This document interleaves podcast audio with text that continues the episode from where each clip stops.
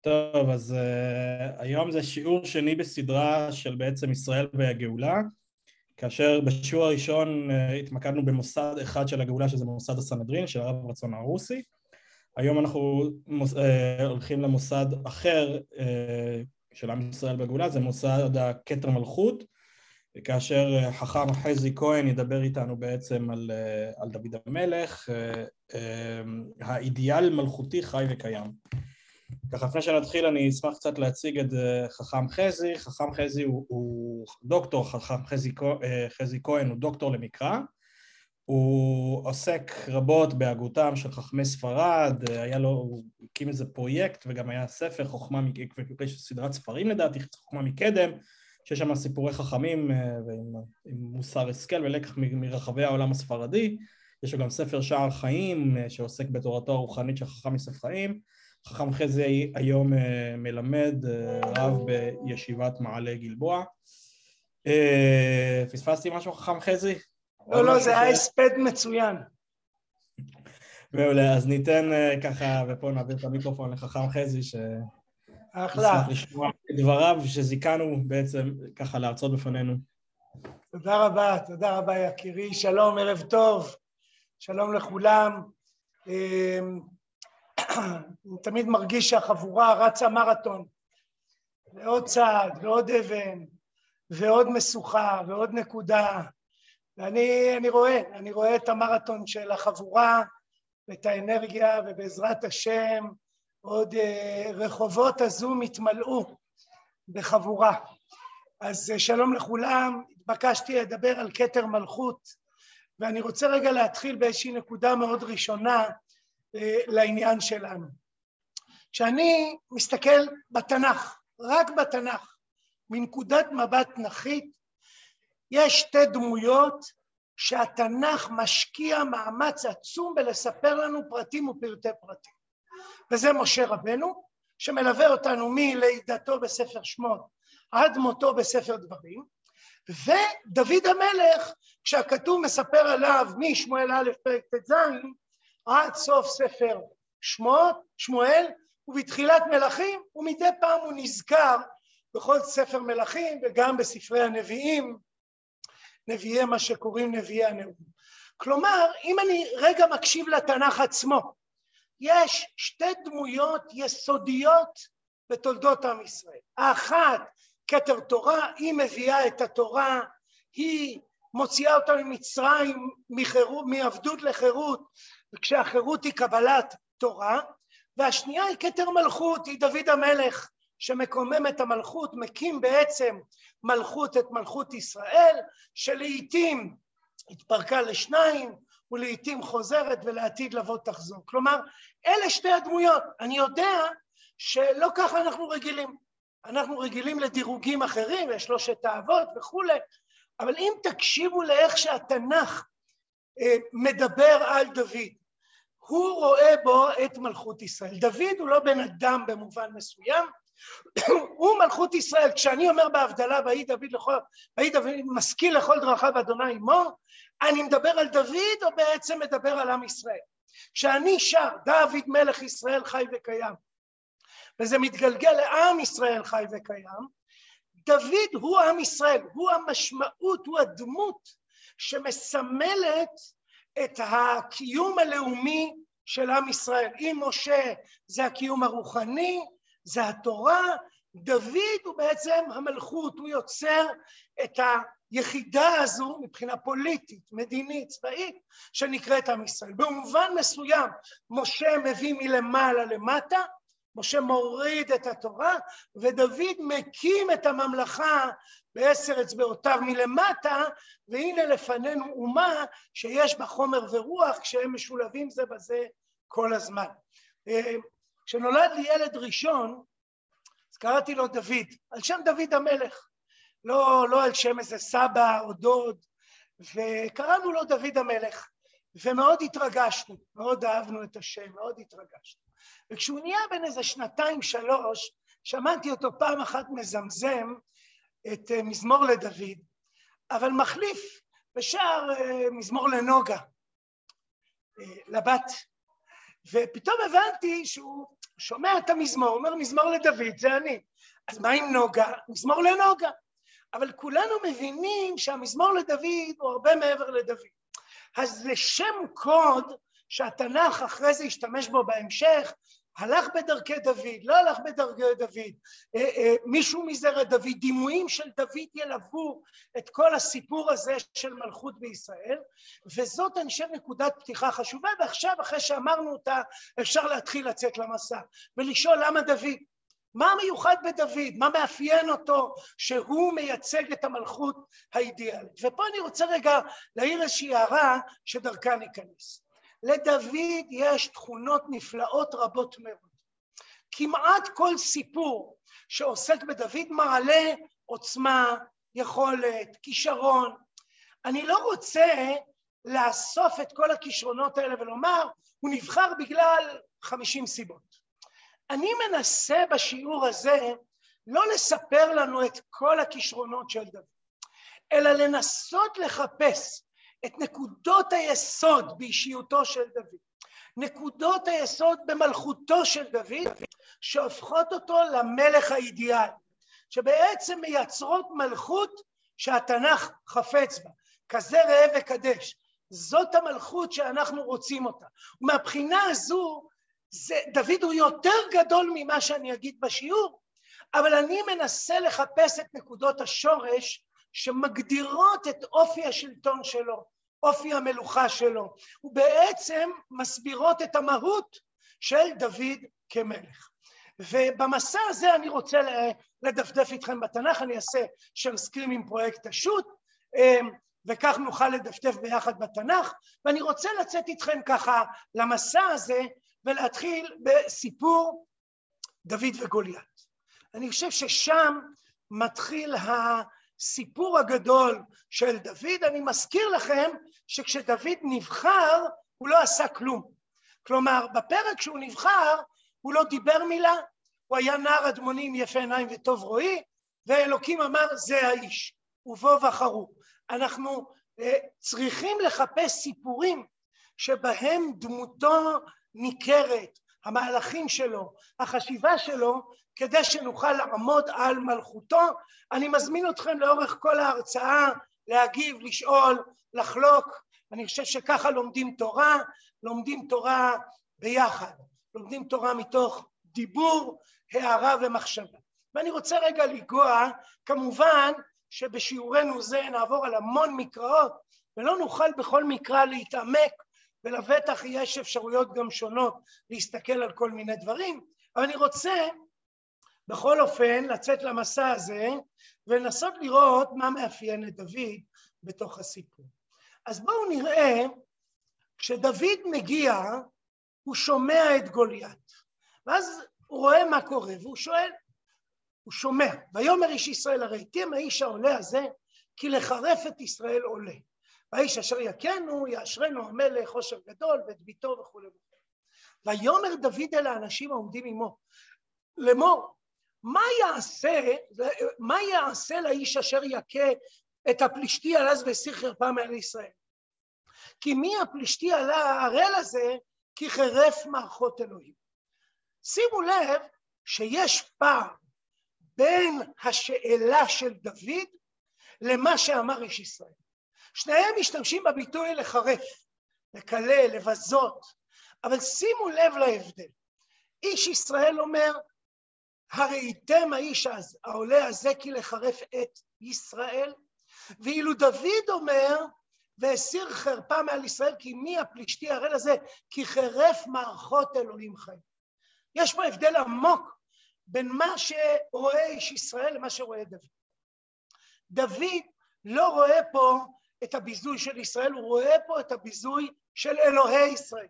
הדבר הזה ילווה את הסיפור. כשהוא יעמוד שם וידבר מול גוליית, הוא יאמר את המשפט הבא, בואו נראה, ויאמר דוד אל הפלישתי, אתה בא אליי בחרב ובחנית ובחידון, ואנוכי בא אליך בשם אדוני צבאות אלוהים אחות ישראל, אשר חרפת.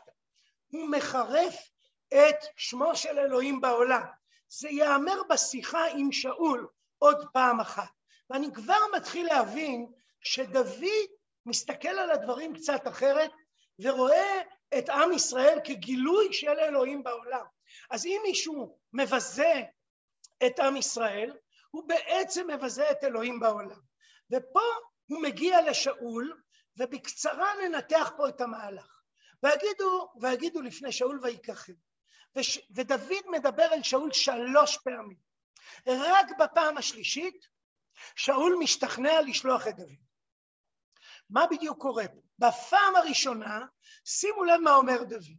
ויאמר דוד אל שאול על יפול לבדם עליו, עבדיו ילך, עבדך ילך ונלחם עם הפלישתי הזה.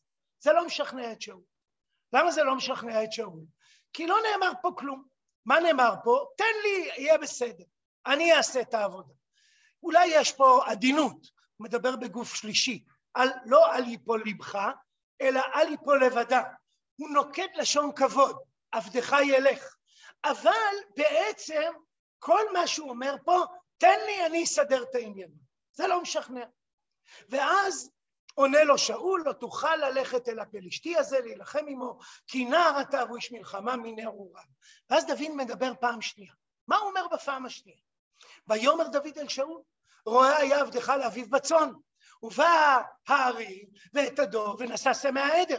ויצאתי אחריו והכיתיו והצלתי מפיו. ויקום עליי והחזקתי בזקנו והכיתיו ועמיתיו. גם את הארי, גם את דוב, היכה עבדך. והיה פלישתי הראל הזה כאחד מהם, כי חירף מערכות אלוהים חיים. הפעם, שימו לב, שאול לא מתנגד. בניגוד לפסוק ל"ג, ששם הוא מתנגד, כאן הוא שותק. הוא עדיין לא מאשר, אבל הוא שותק. מה קרה שעכשיו הוא שותק? מה שינה דוד בטיעונים שלו? שימו לב, קודם כל הוא מביא ניסיון. הוא אומר, שמע, קרה לי, אני מכיר את זה, אני יודע איך מתמודדים אחד לאחד. בפעם ארי ובפעם אחרת דוב, ארץ ישראל היא ארץ שיש בה אריות ודובים בימי המקרא. והוא אומר, בא הארי וניסה לתפוס את הצאן, ואני והחזקתי בזקנו, תראו איזה תיאור כל כך ציורי, החזקתי בזקנו והכיתיו ואמיתיו, הכל בלשון יחיד, אבל בעצם זה קרה לפחות פעמיים אם לא יותר.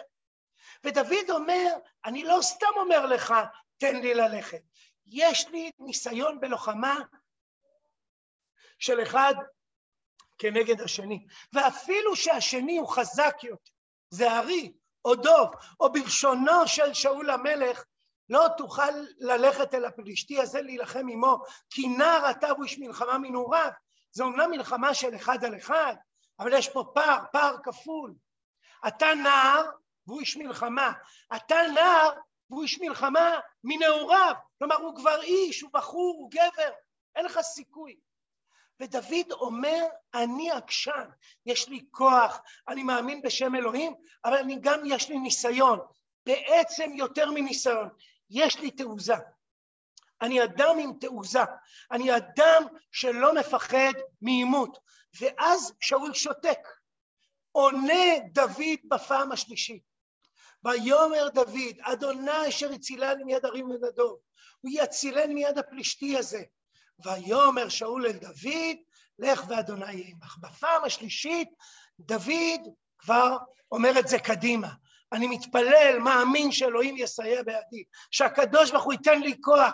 זה כבר אמירה הרבה יותר חיובית, היא קומה שלישית, שימו לב, בקומה הראשונה זה דברי עידוד כלליים, זה לשון מאוד מאוד אמורפי. הדיבור השני הוא כבר קונקרטי, הדיבור השלישי הוא כבר תפילה וישועה, הוא תפילה ואמונה שהקדוש ברוך הוא יושיע אותו, עונה לו דוד לך ואדוני יהיה עמך.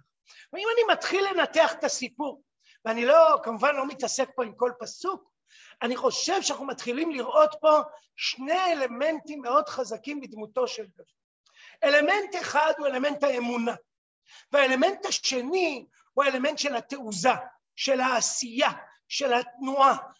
דוד המלך הוא רועה צאן לוחם, הוא רועה צאן שמנסה להגן על הצאן. האם זה לא סימבולי כולנו יודעים שמנהיגים גדולים במקרא היו רועי צאן.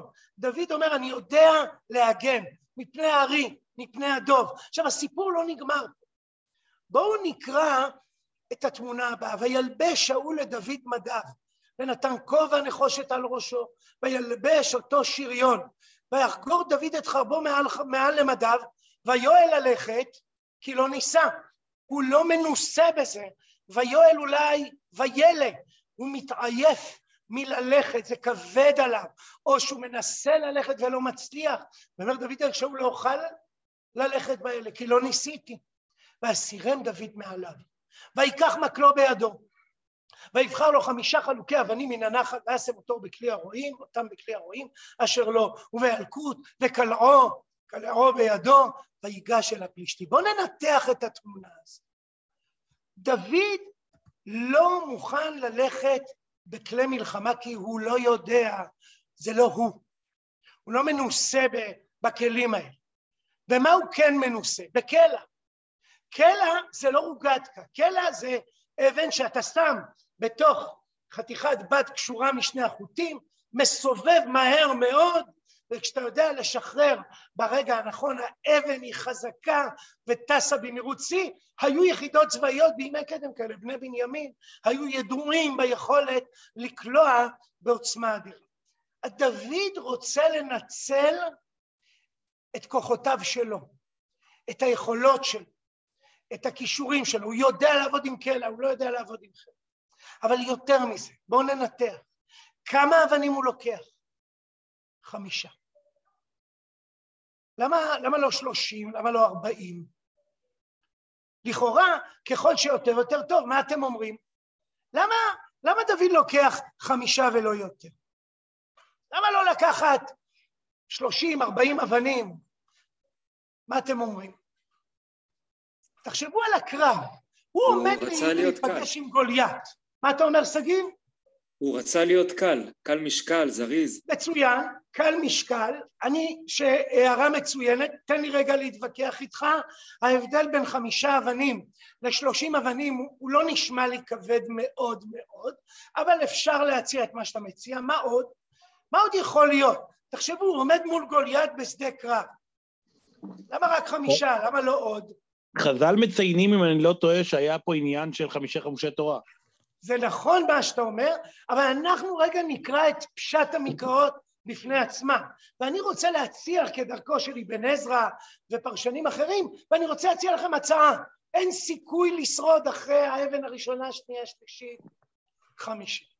אם הוא בא עם כישורים של... אה, ארסנל של אבנים, כי הוא עומד מול גוליית באזור מאוד נתון, יש לו צ'אנס, שניים, שלושה, חמישה גג. הוא לא יכול לקחת את כל האבנים שבעולם כי זה לא רלוונטי. אני רוצה להציע לכם שדוד, שימו לב לתנועה שאני רוצה עכשיו להציע שקורית בסיפור. הוא מודע לכוחו, הוא יודע מה מתאים לו ומה לא מתאים לו, הוא מלא אמונה אבל הוא גם פרקטי, הוא יודע איך לעבוד, הוא מבין שיש לו צ'אנס אחד או שניים, שהוא חייב בחלון הזמן לפני שגוליית מגיע אליו לגמור את הסיפור, אחרי זה אין לו סיכוי. והוא מצד שני מלא אמונה, ומלא בתחושה שהוא מייצג את אלוהים בסיפור ושהוא מתגונן מפני חרף מערכות אלוהים.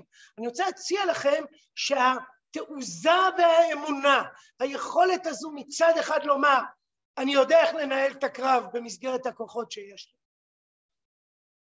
אני לא, לא רק בא בשם השם, אני לא רק בא עם ספר ביד, אני בא עם קלע, ואני יודע שקלע בשבילי יותר טוב מחרב וחמישה אבנים ולא יותר.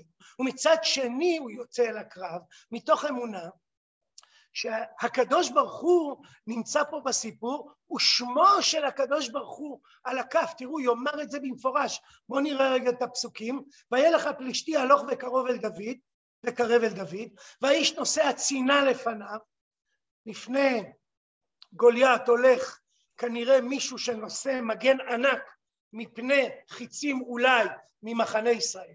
והבית הפלישתי וירא דוד ויבזהו. כי היה נער אדמונים יפה מראה. בוא רגע נעצור כאן ונציע הסבר פחות מוכר, לא שלי, רעיון מוכר בשדה הפרשנות, אבל לא כל כך מוכר בציבוריות. אני יכול להבין למה הוא מזלזל כשהוא רואה נער. הוא ציפה ללוחם, גבר. אני יכול להבין שהיפה מראה זה קצת, אה, זה הופך את דוד ליפיוף כזה, נו, זה מי שבא להילחם איתי. אני מצפה ללוחם מסוכס, עם אה, צלקות ושרירים, אבל מה מפריע לו שהוא אדמוני? למה המילה אדמוני היא חלק מהזלזול? אז או שיש פה שנאת ג'ינג'ים, אם אתם מחפשים את הראייה בתנ"ך לשנאת ג'ינג'ים או זלזול בג'ינג'ים, גוליית מקבל את כתר מלכות בעניין הזה. או אני אציע לכם פירוש לא כל כך מוכר, אבל פירוש מאוד מעניין. יש בשיר השירים בפרק ה' פסוק שמתאר את הדוד. הוא אומר טלטליו שחורות, אבל הוא אומר ראשו כתם פז.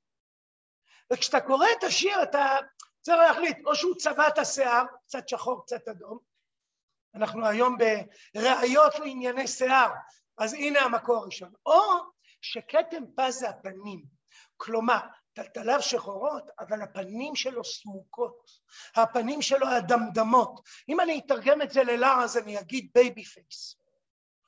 אני רוצה להציע לכם שאדמוני זה לא ג'ינג'י, אדמוני זה baby face. אם, אם הפסוק הזה תפרשו אותו ככה, הוא יהיה מאוד מובן.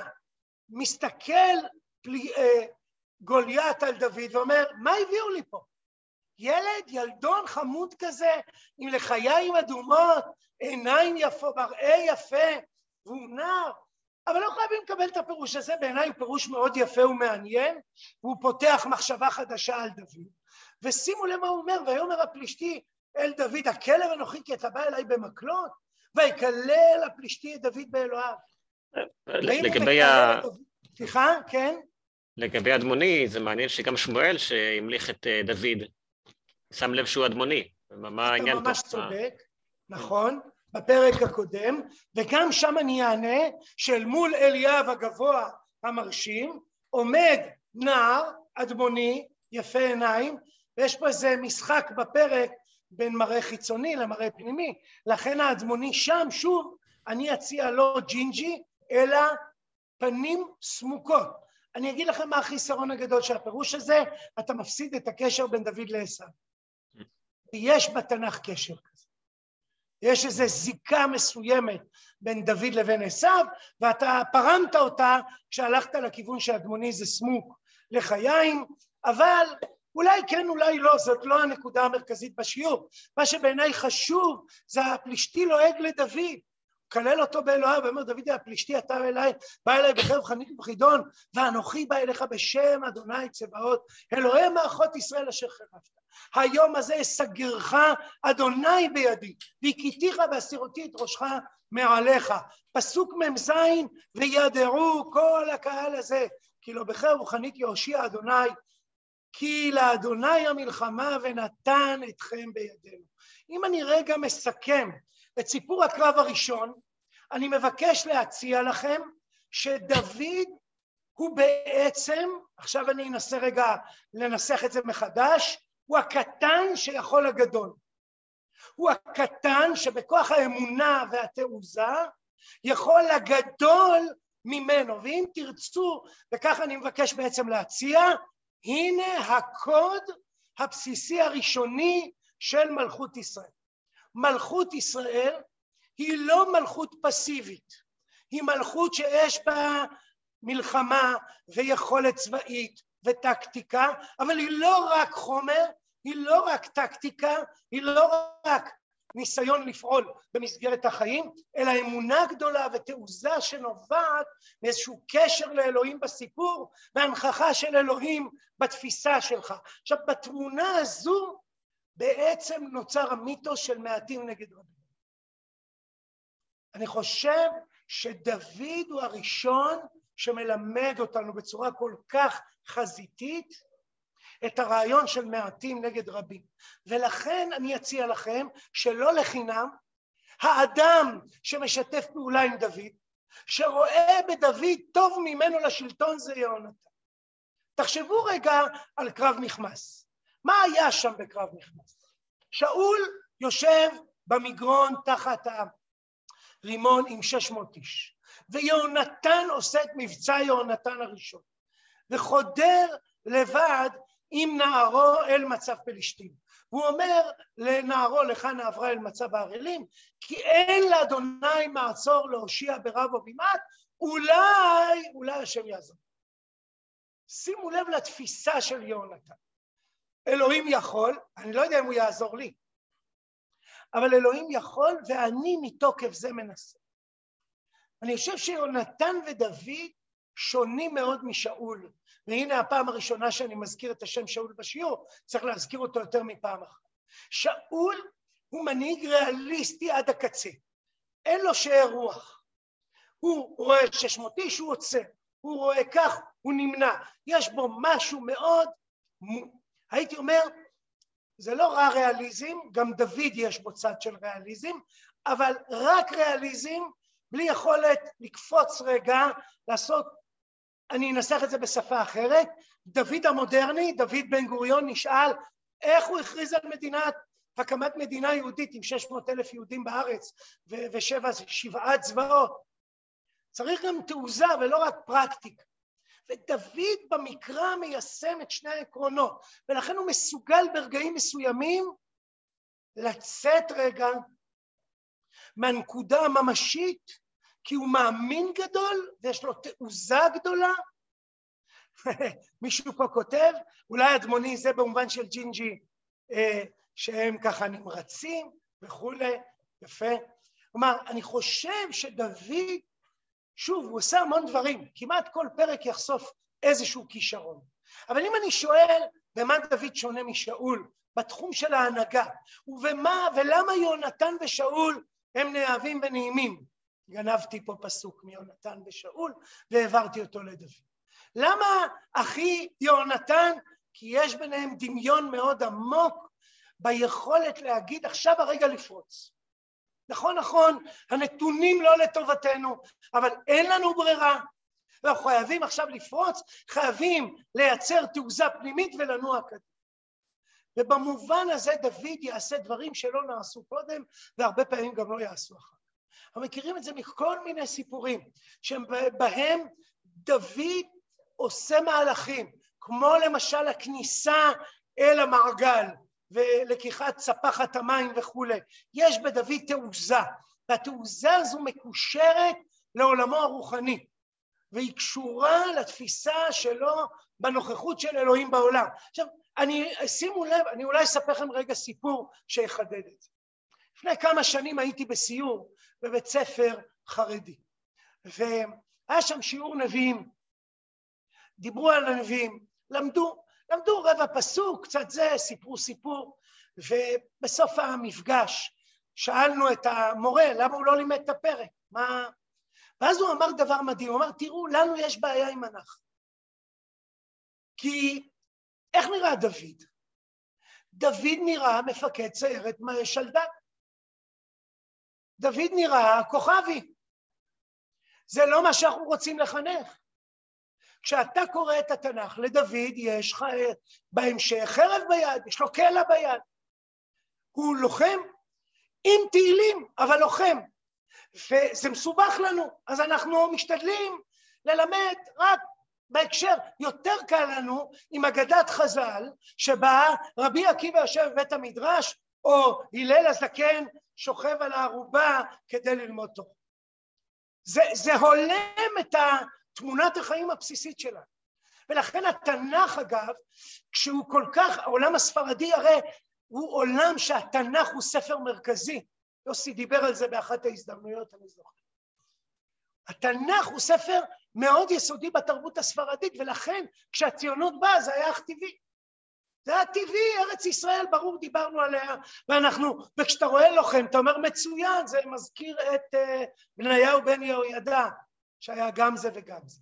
כלומר, במובן הזה, התנ"ך עצמו הוא ספר שמפגיש אלוהים ואדם. הוא ספר שדמויות המופת שבו הם מאוד, יש בהם צד של אלוהים, ודוד הוא תהילים, אבל יש בו גם צד של אדמה, וצד של ארץ, וצד של חיים, וצד של uh, מעשה. ובמובן הזה, דוד, אני חושב בסיפור של גוליית, מספר לנו את הסיפור של המלכות האידיאלית. שהיא מלאת אמונה, ומלאת תעוזה ומעשה, שהוא יודע לקלוע אל חוט השערה, הוא יודע אחרי זה לרוץ אל גוליית ולהורגו, אבל הוא גם יודע לזכור שהוא לא המרכז, שהוא לא באמת המרכז של הסיפור. הוא שליח, הוא מיישם, הוא מבטא, אבל הוא לא מרכז הסיפור, והסיפור הוא לא עליו. הסיפור הוא לא על האיש דוד, אלא דוד כמי שיכול לבטא את מקומו או לדאוג למקומו של אלוהים בסיפור. אני חושב שפה אנחנו פוגשים היבט מאוד יסודי בדמותו של דוד, ואני רוצה להמשיך, אבל אני רגע עוצר, אם מישהו רוצה להגיב, לחלוק, להסכים. אם זה להסכים, אני ממש אשמח. מוזמנים. דרך אגב, זה לא רק דוד, זה כל הדמויות בתנ"ך הן דמויות כאלה מאוד uh, משלבות עולמות, מאוד הרמוניות, שמצד אחד יש בהן רוח תעוזה ולחימה ודאגה עם ישראל, ומצד שני אנשי תורה ואנשי uh, אמונה ואכפתיות לתורת ישראל, זאת אומרת, זה יהושע, שהוא מצד אחד גם מצביא וגם מי שמנחיל את התורה אחרי משה רבנו, משה רבנו בכלל דוגמה קלאסית לזה, יהושפט, חזקיהו, כל המלכים או כל הדמויות, גם אם לא מלכים, הם, הם דמויות של אלישע, נמצא בצבאות של, של יהורם ושל אחאב, אליהו אותו דבר, זאת אומרת, יש שילוב, אני חושב שזה ממש מאוד מורכב לאנשים שהם נמצאים בזרם החרדי. אתה ממש צודק, כי זה תמה של התנ"ך. התנ"ך הוא גשר בין שמיים וארץ, הוא מחפש אדם ששם שמיים נישא בפיו, אבל רגליו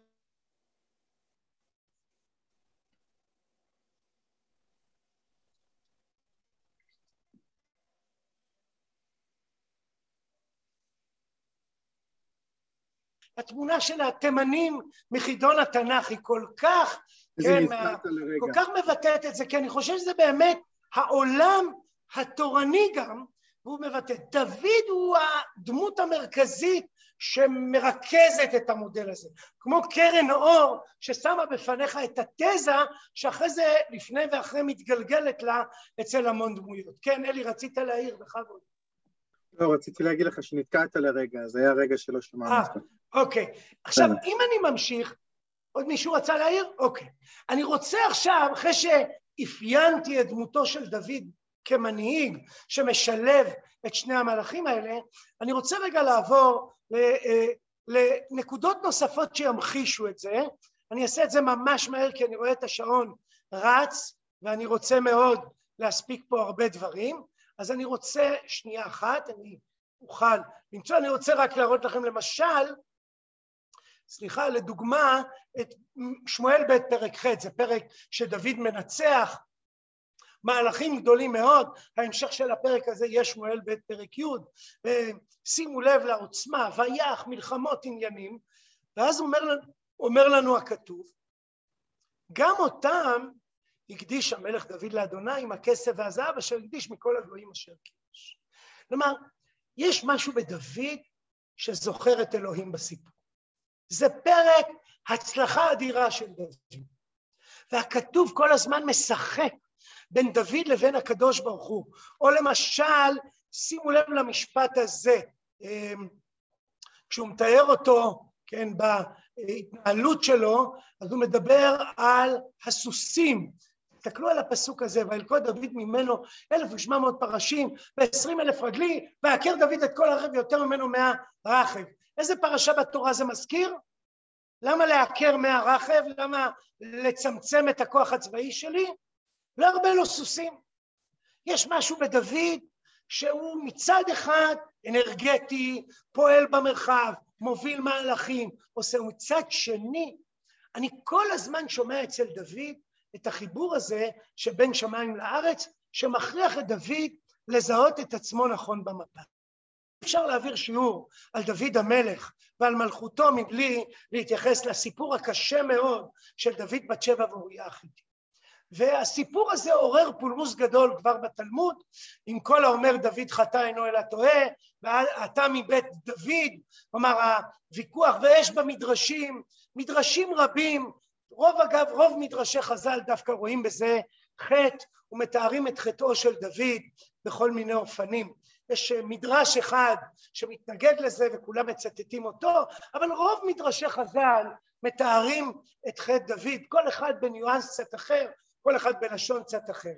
יהיה קשה לדבר על דוד ועל מלכותו מבלי להתייחס לפרק הזה, ואני חושב שהעובדה שבספר שמואל התנ"ך מקדיש שני פרקים לחטא דוד בת שבע מוריה חיתי עם תהליך התשובה, זה אומר שהתנ"ך לא רק לא רוצה שנתעלם מזה, להפך, הוא רוצה שנעיין ונלמד את הפרשה לעומקה, כי תיקון בא לא רק כשאני לומד מהצלחה, תיקון בא גם כשאני לומד מתוך כישלון. ועכשיו אני צריך רגע לנתח את הסיפור. כמובן הסיפור הזה הוא ארוך מאוד, יש לו פנים שונות, ואני רוצה רגע להציע לכם הצעה, אתם מוזמנים להסכים או לחלוק.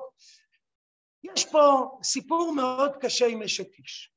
יש פה סיפור מאוד קשה עם, אה, אה, הייתי אומר, גרימת מותו של אוריה במלחמה.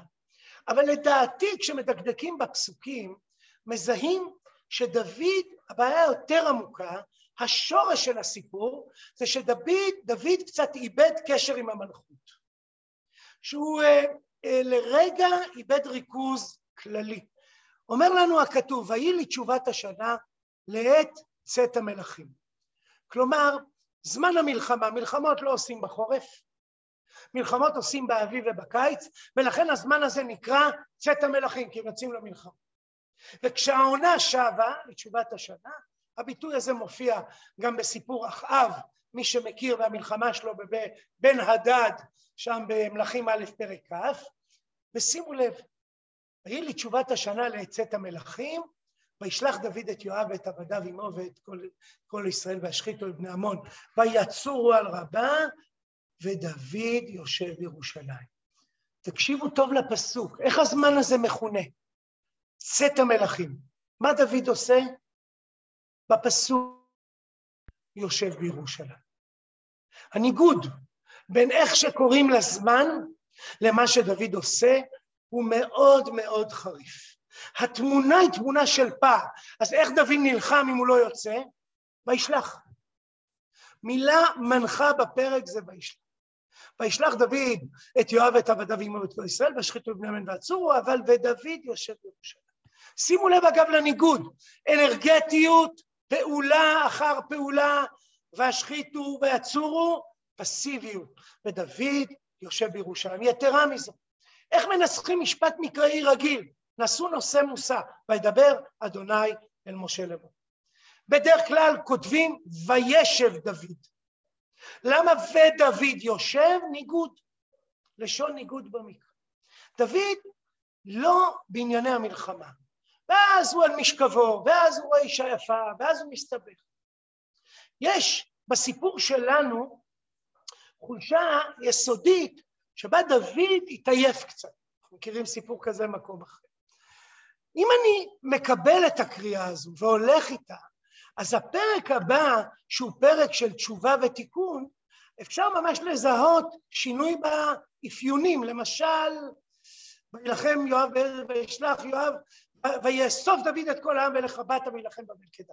אם הסיפור מתחיל בזה שהוא יושב בירושלים, אז הסיפור יסתיים בזה שהוא יוצא למלחמה. אם הסיפור זה שהוא רואה את בת שבע כאישה יפה לענייני יצריו, אז בסוף הסיפור הוא עושה תשובה, וינחם דוד את בת שבע אשתו, יש פה תיקון. וכן, על זה הדרך. הפרק בנוי על חטא ותשובה. אבל לענייננו, ואני חושב שאני אגיד עכשיו דבר מאוד מאוד ברור ומאוד ידוע, אבל הוא מרכיב מאוד משמעותי בסיפור, זה המשפט הבא. אחרי שנתן אומר לו, אחרי שנתן אומר לו, שמספר לו את משל העשיר כבשת הרש, ודוד מתפרץ, ממש מתפרץ, ואומר בן מוות האיש וכולי וכולי, אומר לו, אומר לו נתן אתה איש. ואז עונה דוד, חטאתי לאדוני. ויאמר נתן דוד, גם אני הביא חטאתך לאדוני. מכאן אני אלמד שדוד היה אמור למות בסיפור דוד ובת שבע, באוריה החיתי. מה הציל אותו ממוות?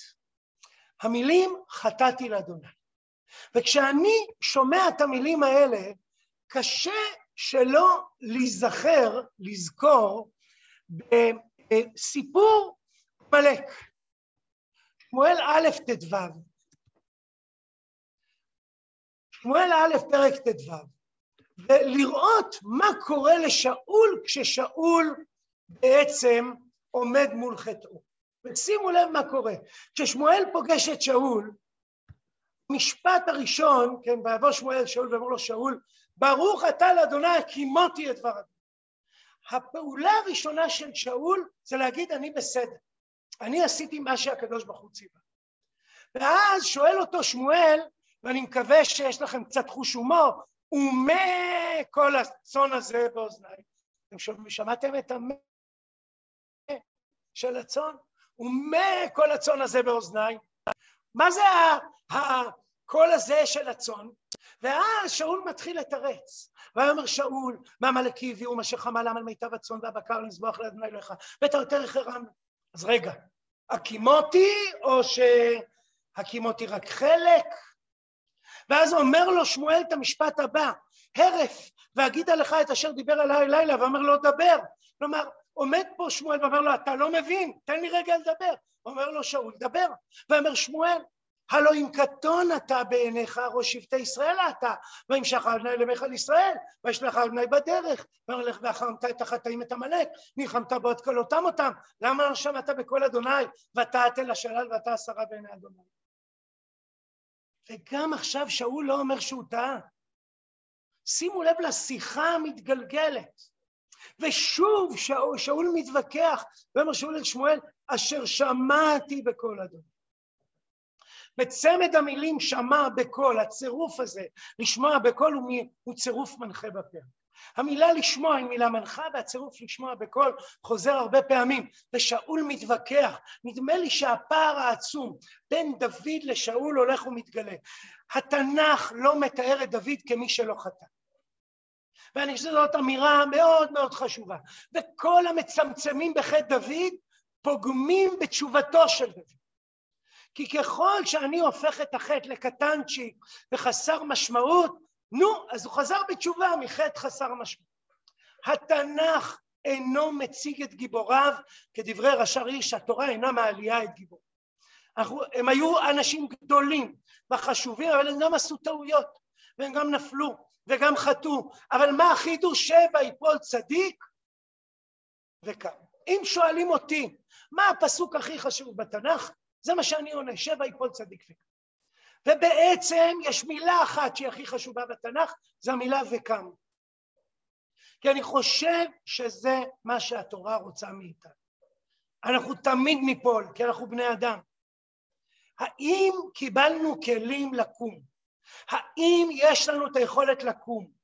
האם אנחנו מסוגלים לומר טעינו? האם מסוגלים לשנות את דרכינו? זה המבחן. מושלמות זה דבר אה, יוצא דופן. אולי אלוהים בעצם.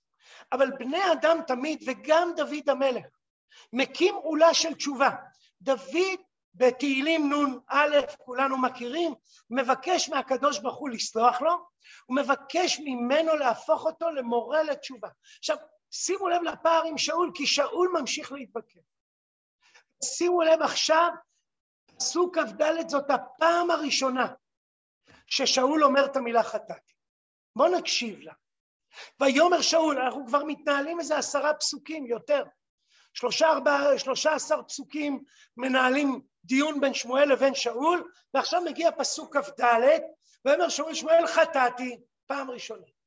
אבל בואו נקשיב למשפט. חטאתי כי עברתי את פי אדוני, ואת דבריך כי יראתי את העם ואשמע בקולם, ואתה שנא את חטאתי ושוב עמי ואשתחווה לאדוני. ויאמר שמואל לשמואל, ויאמר שמואל אל שאול לא אשוב עמך כי מאסת באמסך. מה, מה כל כך נורא? יש פה משפט יפהפה של תשובה. אז למה שמואל לא מקבל אותה? מה הפגמים שיש במשפט הזה? מה אתם אומרים? בואו רגע נעצור למונולוג שלי. מה, מה לא עובד כאן? מה לא מושלם כאן? מה לא מלא במשפט המדהים הזה שלכאורה הוא פנטסטי והוא לקיחת אחריות וחשבון נפש. מה חסר בו? מה יתר בו? מה אתם אומרים? אולי זה היה צריך להסתיים, חטאתי כי עברתי את פי השם, וזהו. מצו, מצוין. כי אם הוא אומר, כי יראתי את העם באשמה בקולם, אז הוא קצת אה, מטיל אחריות על מישהו אחר, קצת חוזר לאותה תמה, זה לא אני, זה הם. טוב, אני השם שהקשבתי להם. אני אשם, כן, זה, אם אני אומר לאשתי, עשיתי טעות שהקשבתי לך, זה חשבון נפש, או... זה משפט די מסוכן, חבר. להגיד, חטאתי כי עברתי את פי אדוני ואת ברך כי הראיתי את העם לשמה בקולם, יכול להיות שזה משפט נהדר, אבל יכול להיות שזה בעצם לא חזק כמו חטאתי לאדוני, זהו.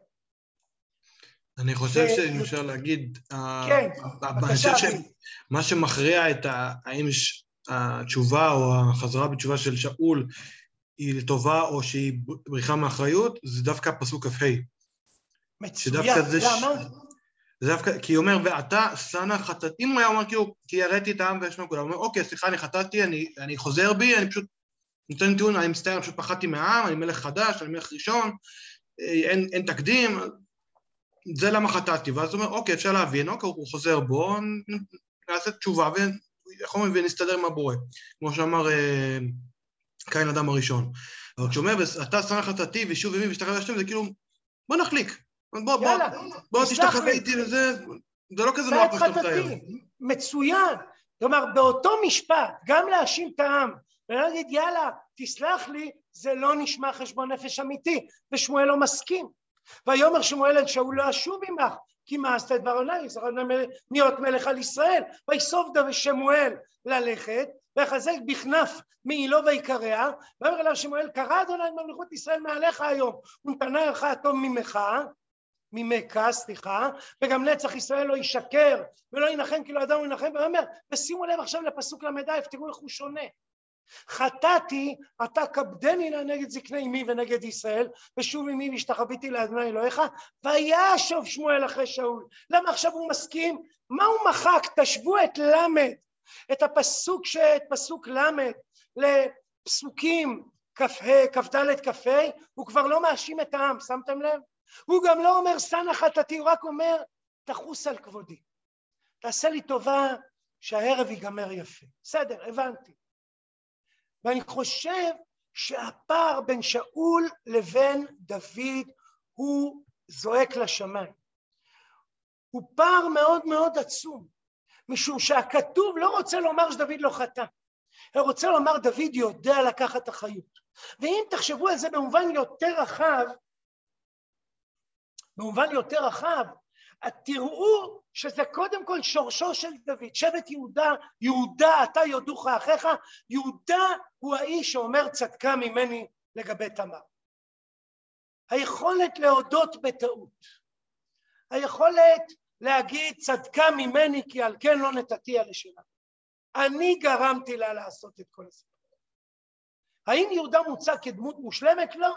הוא עשה שגיאה עם תמר, והוא זה שמכר את יוסף לאחד, אה, אה, לישמעאלים, או לפחות הציע את הרעיון וכולם הסכימו. והתמונה הזאת היא תמונה שאומרת זה לא העניין. מנהיג תמיד חוטא, תמיד מנהיג תמיד נופל. אבל אם שם שמיים שגור בפיו, אז הוא יודע לומר טעיתי. ויהודה זה האפיון שלו, ולכן יהודה עושה דבר שהוא עושה אותו פעמיים עם אותה מילה, וזו המילה ערבון. הוא, תמר מראה את הערבון, והוא עורב את הנער, את בנימין. כשמגיעה אותה סיטואציה שאפשר להיפטר מהבן השני של רחל, יהודה ערב את הנער. מה זה ערבון? ערבון, כשאני הייתי ילד קטן, ואני גרתי באור יהודה, ליד, הלול, ליד הפארק הלאומי ברמת גן, היה פעם באיזה שנה, שנתיים היינו הולכים לעשות דבר מאוד מרגש, לשוט בסירה. היינו מגיעים ללונה פארק ונותנים תעודת זהות, והיו נותנים לנו סירה, ואחרי שעה היינו מחזירים את הסירה, מקבלים את התעודת זהות. מה זה ערבון? מה זה עבדך ערב את הנער? מה זה הערבון שהוא נותן לתמר? ערבון זה אחריות.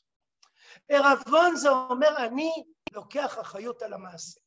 אני משלם עליו מחיר, או מוכן לפדות אותו וכו'. יהודה זה מה שמאפיין אותו.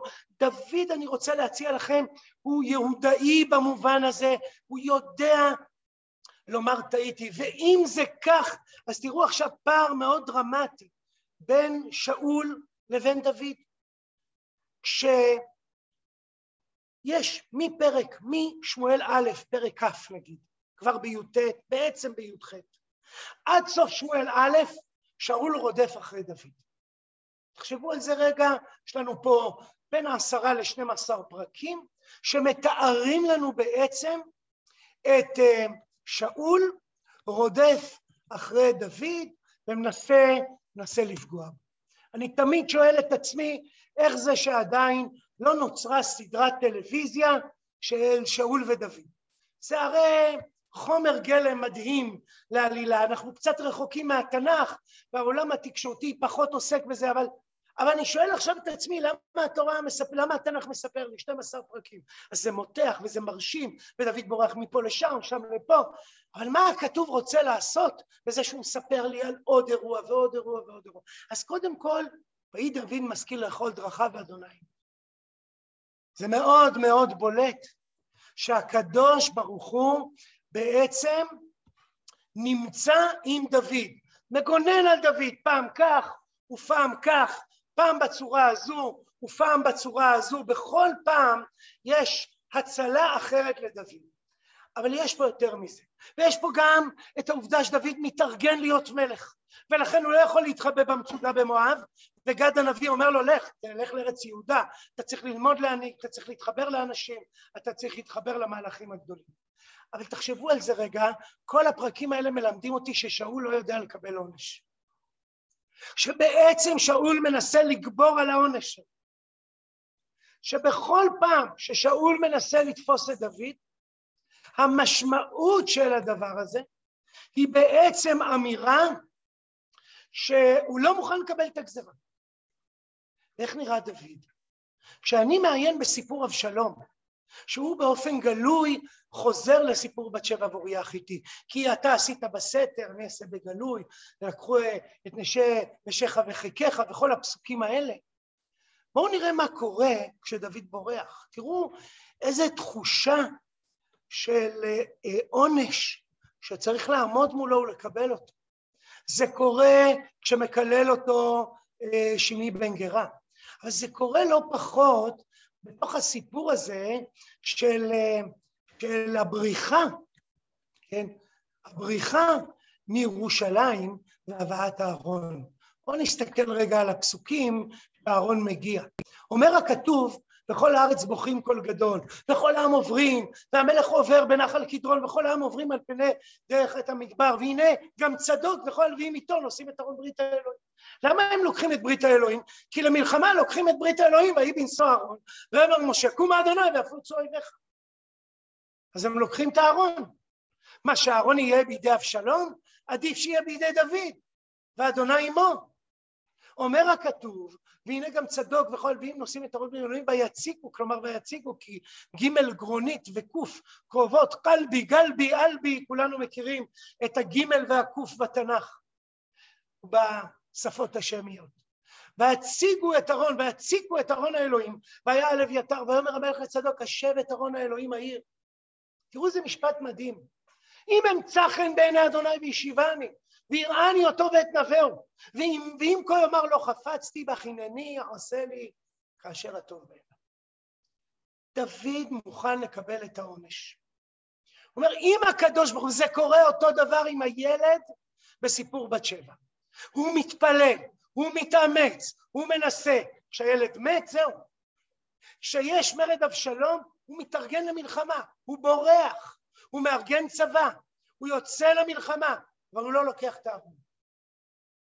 הוא לא לוקח את הארון כי הוא מבין שיש פה חשבון גם, שהוא גם לא היה בסדר, וזו החלטה של הקדוש ברוך הוא בחלק של, של הקדוש ברוך הוא איך לנהל את הסיפור. הוא עושה את המאמץ, אבל מה יקרה? זה בידי אלוהים.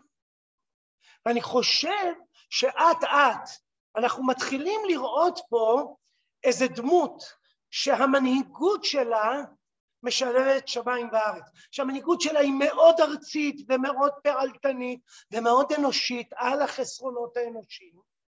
ומצד שני, הוא יודע שהוא לא המרכז, הוא יודע שיש לו תפקיד, ולכן אם ייתנו לו, ייתנו לו, אם לא, לא.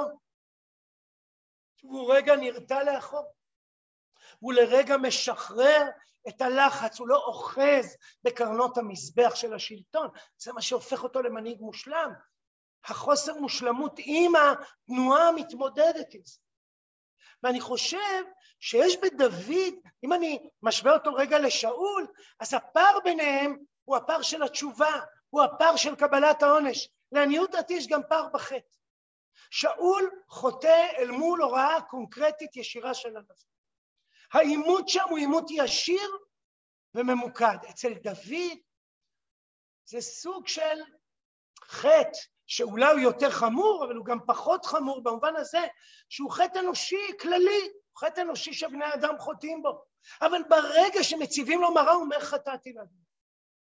ושוב, אני חושב שזה מה שהתנ"ך, ולכן אגב, כשהתנ"ך מדבר על דוד, שהוא מזכיר אותו כל כך הרבה פעמים, הוא מדבר על, ה, על ההליכה שלו בדרך השם, על המלכות שיש בה יראת השם, זה לא אומר שהיא חסרת תקלות, זה לא אומר שהיא חסרת חטאים, אבל זה אומר שבנקודה היסודית יש הבנה של המקום של המלך בתוך זה, ולכן המלך להפך, הוא פעיל, הוא אנרגטי, הוא מוביל מהלכים, הוא דוחף, אבל תמיד יש איזה רגע שהוא אומר, אבל אני לא המרכז. תחשבו עכשיו על מיכל בת שאול ועל דוד, שנפגשים בהעלאת הארון, והיא רואה אותו מחרקר בכל כוחו, וזה מטריד אותה מאוד. זה ממש קשה לה. אפשר אפילו לראות את זה, ואני רואה את השעון, אה, אני עוד אה, ממש שתיים שלוש דקות יעצור כדי אה, לראות לאן אנחנו הולכים, אבל אני רוצה רגע להראות לכם, אני מבקש רגע לפתוח שמואל ב' פרק ז', רגע, כן, ו- ולראות רגע איך התנ"ך מציג את הדברים, זה פשוט נפלא, כן? סליחה, זה פרק ו'. ושימו לב מה קורה, הכתוב אומר שדוד מחרקר בכל עוז, כן? התמונה מספרת, והיה אהרון השם בא, ומיכל בת שאול, למה להזכיר לי שהיא בת שאול? כי היא אריסטוקרטית, היא בת של מלך. מסתכלת על דוד, אומרת, לא ככה מלך מתנהג. ומיכל בת שאול נשקפה בעד החלון, ותראה את המלך דוד מפזז ומחרקר לפני אדוני ותיבז לו בליבה. ושימו לב לתואר, המלך דוד. היא לא רואה את דוד מפזז, היא רואה מלך ששמו דוד, שמפזז ומקרקר, וזה נראה לה לא ראוי. ויש ביניהם עימות, והעימות מאוד מאוד חריף. והכתוב מסיים באמירה, ולמיכל בת שאול לא היה ילד עד יום אם היה סיכוי שיהיה ילד שיאחד את דוד ושאול, שיהיה חיבור של דוד ושאול, הוא נגוז. כי מיכל אומרת מלך זה הדבר הכי חשוב. ודוד התפיסה שלו, הוא אומר אותה במפורש, אשר בחר בי מאביך ומכל ביתו צוות תהים להגיד על עמו ישראל, ושיחקתי לפני אדוני. ונקלותי עוד מזאת, אני מוכן אפילו יותר, והייתי שפל בעיניי, ועם האמהות אשר אמרתי מה מקווה. מלך הוא בסופו של דבר, הוא האיש הכי חשוב, הוא האיש הכי חשוב, אבל הוא לא המהות הכי חשובה. וכשאדם יודע את זה, אז הוא מכוונן. עכשיו, זה לא אומר שלא יהיו רגעים שזה יברח, זה לא אומר שלא יהיו רגעים שזה ייפול, אבל זה בהחלט מציב פה איזושהי תפיסה מאוד חזקה של מלך, שכדי להיות שלם הוא צריך להיות חסר. כדי להיות שלם הוא צריך לתת מקום למשהו גבוה ממנו. וכשהוא נותן מקום למשהו גבוה ממנו, הוא עצמו נוכח בצורה כל כך משמעותית, והדבר הזה אני חושב מלווה, זה תמת יסוד בתנ"ך, אבל דוד הוא המייצג הגדול שלו. אני רגע עוצר כאן, מישהו רוצה להגיב, לשאול, להעיר, מה, מה אתם אומרים? אני תמיד אומר שאשתי אומרת שאני יכול לדבר שעות, אז אני מזהיר אתכם, אני יכול לדבר שעות. אז אם מישהו רוצה להגיד משהו.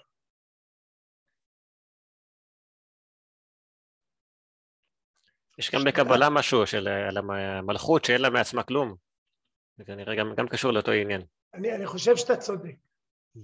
ואני חושב שיש בזה משהו. בואו נראה את זה בתמונת המשיב, בסדר?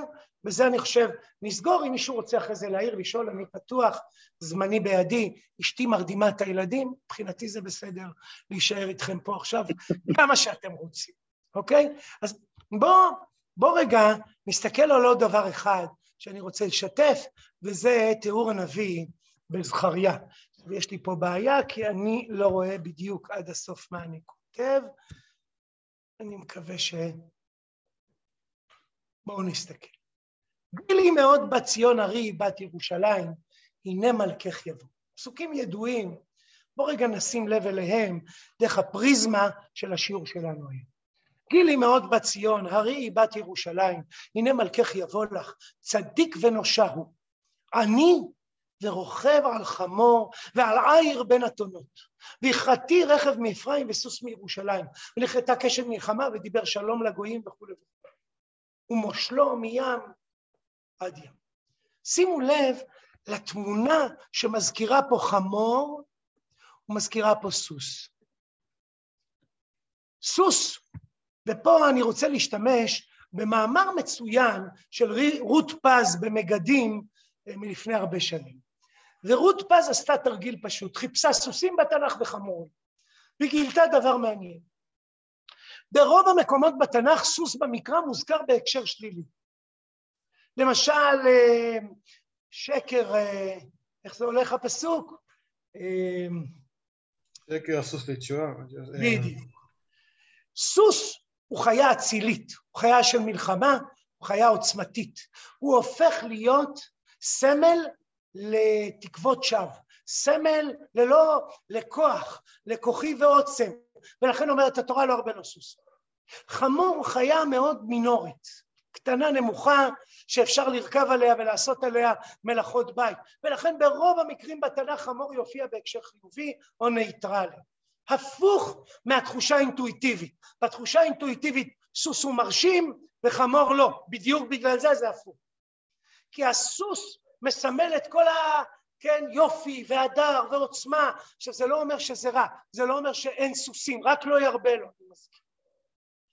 שימו לב עכשיו מה קורה פה בנבואה הזאת של זכריה. איך נראה המשיח? הנה מלכך יבוא. הוא אני רוכב על חמור ועל עיר בן התור. מלך שרוכב על חמור זה סתירה פנימית. מלך שרוכב על חמור זה אמירה מאוד חזקה. ושימו לב, צדיק ונושע. לכאורה מוזר, היה צריך להיות כתוב צדיק ומושיע, נכון? מה עושה המשיח? נושע?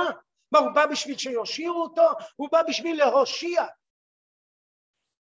ואני רוצה להציע לכם שהוא יודע להחריץ סוס.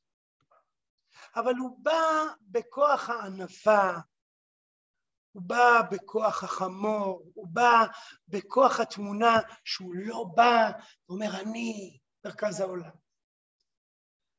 אם המלך יודע לשים את מקומו הנכון, הוא מלא עוצמה מחד, הוא מלא ענווה מן הצד השני. ואני חושב שכשפה מתארים לנו את המלך המשיח, לא מתארים אותו רוכב על סוס, בא ביעף, חרב ביד, כולם אחר, הכל מדהים, פנטסטי, עוצמתי, מי יכול לעמוד מולו? לא. אני חושב שיש לזה יסוד במקרא עצמו. זוכרים את דוד שמעקר את, אה, את הרכב? אז הנה המלך המשיח רוכב על חמור. האם זה אומר שלא צריך כוח? לא, זה רק אומר שהכוח הוא חלק מתוך תמונה שלמה יותר שזה מסובך כשאתה מלך. תחשבו על זה, למה יש פרשת המלך? כי מלך רוצה כל הזמן להיות יותר. יותר עשיר, יותר חזק, יותר אה, אה, מלא תאוות, יותר עוצמה. והתורה אומרת, תרגיע. יש גבול. יש רגע שבו היותר כבר הוא יותר מדי. לא יודע להגיד מספרים. לא יודע כמה סוסים זה בסדר וכמה סוסים זה כבר מעבר לגדה, אבל יש רגע כזה. ואני חושב שאם אנחנו מסתכלים על דוד, אז אני רוצה להציע לכם, אני מסכם פה את התמונה, ואני רוצה לומר שדוד יש לו כמה כוחות יסוד. כוח אחד זה המנהיגות המשלבת שמיים וארץ. והכוח השני זה המנהיגות שמודעת למקומו של אלוהים בחיים. שלא שמה את עצמה כמרכז העולם ולא אוחזת והעיקר היא, לא. יש לו תפקיד. התפקיד שלו זה לממש את הרצון האלוהי או אה, להנהיג את עמו של הקדוש ברוך הוא. אפשר לנסח את זה במילים שונות. והמנהיגות ש... והאלמנטים הבאים זה, ה... זה היכולת תשובה ויכולת קבלת העונש בתוך הסיפור הזה. אני חושב שכשאני מסתכל על זה, אני מזהה המון כוחות יסוד שהופכות אותו למנהיג, שכשאני רוצה לומר שעם ישראל יהיה בימים טובים, אני אומר דוד מלך ישראל חי וקיים. כשאני רוצה לומר שעם ישראל יצליח, כי ישכיל זה יצליח, אני אומר בכל מוצאי שבת, כשאני חוזר אל החיים, כשאני חוזר אל היום-יום, ובתפוצות שונות זה היה חזרה אל החיים, אל ימי החול, אל הגזרות וכולי, אני אומר, ויהי דוד משכיל לכל דרכיו אדוני. כי דוד זה אנחנו. דוד הוא הסמל של כולנו, הוא בעצם בא לבטא את המלכות הכלל ישראלית שצריכה להיענות לעקרונות האלה ששמתי לפניכם היום להבנתי. אם מישהו רוצה להעיר או לשאול, אתם יותר ממוזמנים. שאלות לחכם חזי?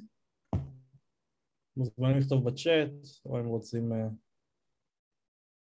לשאול בקול, בזום. אני רואה שאני ממש מפחיד. אני אשמח להעיר הערה אם אפשר. כן, בכבוד שילה. אה, אני, כאילו, זה משתלב עם מה שאתה אומר, אבל אני רק רציתי להשלים את התמונה במידה מסוימת, ואני תמיד חשבתי על זה, שיש לנו שתי מודלים של מנהיגות בתנ"ך, שאתה קצת... דיברת על שאול, אבל יש לזה יסודות יותר קדומים, שזה יוסף. יוסף ובני אפרים, לא משנה בתנ"ך, הם קיצוניים. הם או שהם טוטאליים גבוהים מאוד, נזיר רחב וקדוש מרחם, והוא אף פעם לא נופל. או שהוא ירובעם בן נבט והוא נופל לקצה השני לחלוטין. הם לא מסוגלים להכיל את, ה, את, ה, את האמצע, את היום-יום, כמו שאתה קורא לזה, את, ה, את ההנהגה הקלאסית. שהעם צריך לה, כי העם הוא עולה ויורד, הוא לא במצב ונתון אחד.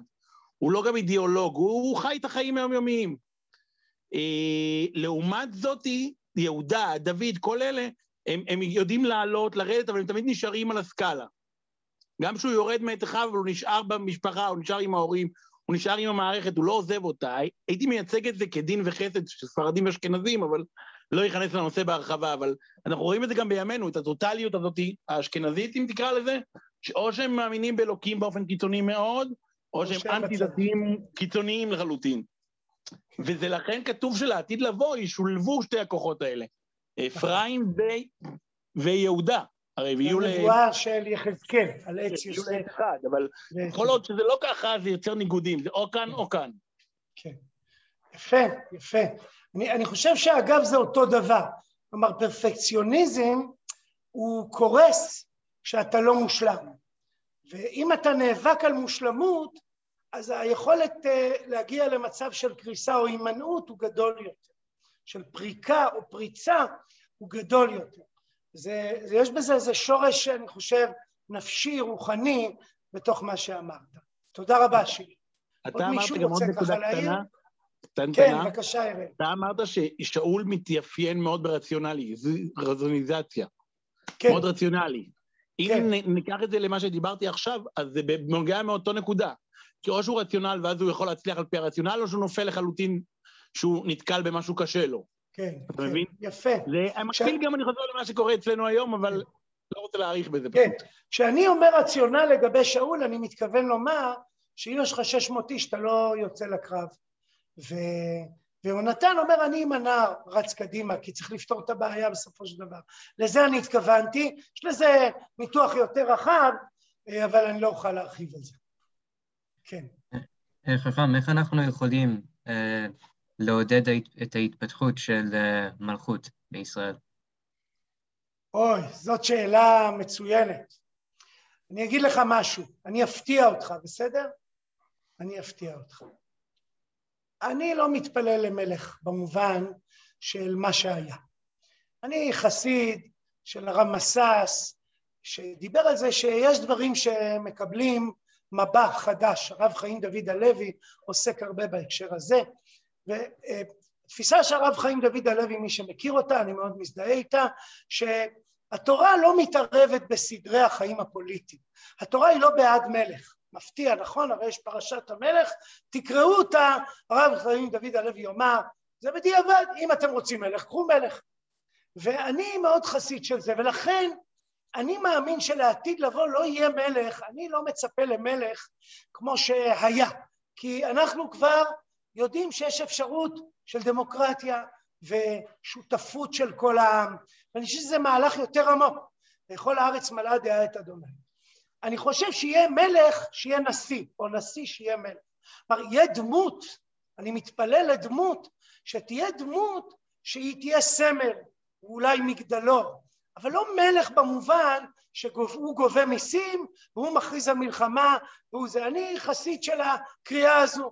יש פה רמב"מיסטים בקהל, יכולים אולי לצייר תמונה אחרת. אני נוטה יותר לכיוון הזה, זה קשור גם לשאלה למה אתה מצפה אה, לעתיד לבוא. האם אתה מצפה לחזור אחד לאחד למה שהיה קודם? אגב, בציבור הדתי-לאומי היום יש כבר מחשבות, אני שומע את זה אצל כל מיני רבנים, שלעתיד לבוא כל אדם יהיה לו שדה ויהיה לו קרקע. כי אם היה לנו, אז יהיה לנו. אני לא, לא שייך למחשבה הזאת. אני חושב שבעולם המודרני, אחד האפיונים של מודרנה זה ששלושה אחוזים יכולים לנהל את שוק המזון של כולם, והפיתוח האנושי וצלם אלוהים שבאדם הוא לא רק בשדה. נכון שיש קשר מיוחד לאדמה, הוא יקבל את מקומו. לכן אני באופן טבעי לא נוטה לצלם את האדם. הכמיהה שלי היא תמיד לקרוא את התנ"ך כתורת חיים. כלומר, מה היסוד הרוחני שהתורה מציעה? האם נניח שעכשיו דוד יקום אה, לתחיית המתים, הוא יאחז חרב ביד? מה הוא יעשה עם חרב מול האיראנים? אני חושב שהסיפור עם החרב משקף תורה רוחנית גדולה, מנהיגותית גדולה, שאפשר לעשות אותה עם טילים בליסטיים. תבין מה אני אומר? וזה האתגר המסובך, זה האתגר הגדול. כלומר, לא לצלם את העבר, אלא לראות בעבר את היסודות הרוחניים, המשפטיים של עם ישראל, ולהניע אותם קדימה. ולכן החיבור הזה שבין אמונה לתעוזה הוא בעיניי דבר שיוצר מלכות, יוצר ריבונות. חסר לנו את זה היום במדינת ישראל. זה לא מספיק, אנחנו רוצים עוד. אנחנו מכירים מקומות שבהם התעוזה פחתה והאמונה פחדה, ואני רוצה תעוזה עם אמונה, אני רוצה תורה שיש בה אלוקים, אבל יש בה גם אה, אבני נחל, שעם קלע אפשר לפעול דרכם. אני חושב שצריך לעשות את זה בעדינות, כי המילה מלך היא מפחידה. אני חושב שזה לא נכון להרים דגלים בעד מלכות. אני חושב שככל שהתכנים יעמיקו, ממילא המסגרות יקרו. ככה אני רואה את זה. תודה. אוקיי, חזק וברוך, תודה. חזק וברוך, תודה רבה, אני בטוח שיש עוד הרבה שאלות, גם לי יש כמה שאלות, אבל זמננו אה, כאן תם. אה, תודה רבה לחכם חזי על השיעור המאלף, ותודה לכולם, ש... לכולכם שהצטרפתם. בעזרת השם כן ירבו עוד שיעורים. ונתכנס פה כולנו בין בזום בין uh, פנים מול פנים. יום אחד עוד ניפגש פנים, אתם יודעים שאת יוסי אני מכיר כבר כמה שנים, מעולם לא פגשתי אותו. יום אחד ניפגש יוסי. כן. להתראות. תודה רבה. שלום עליכם, תודה רבה.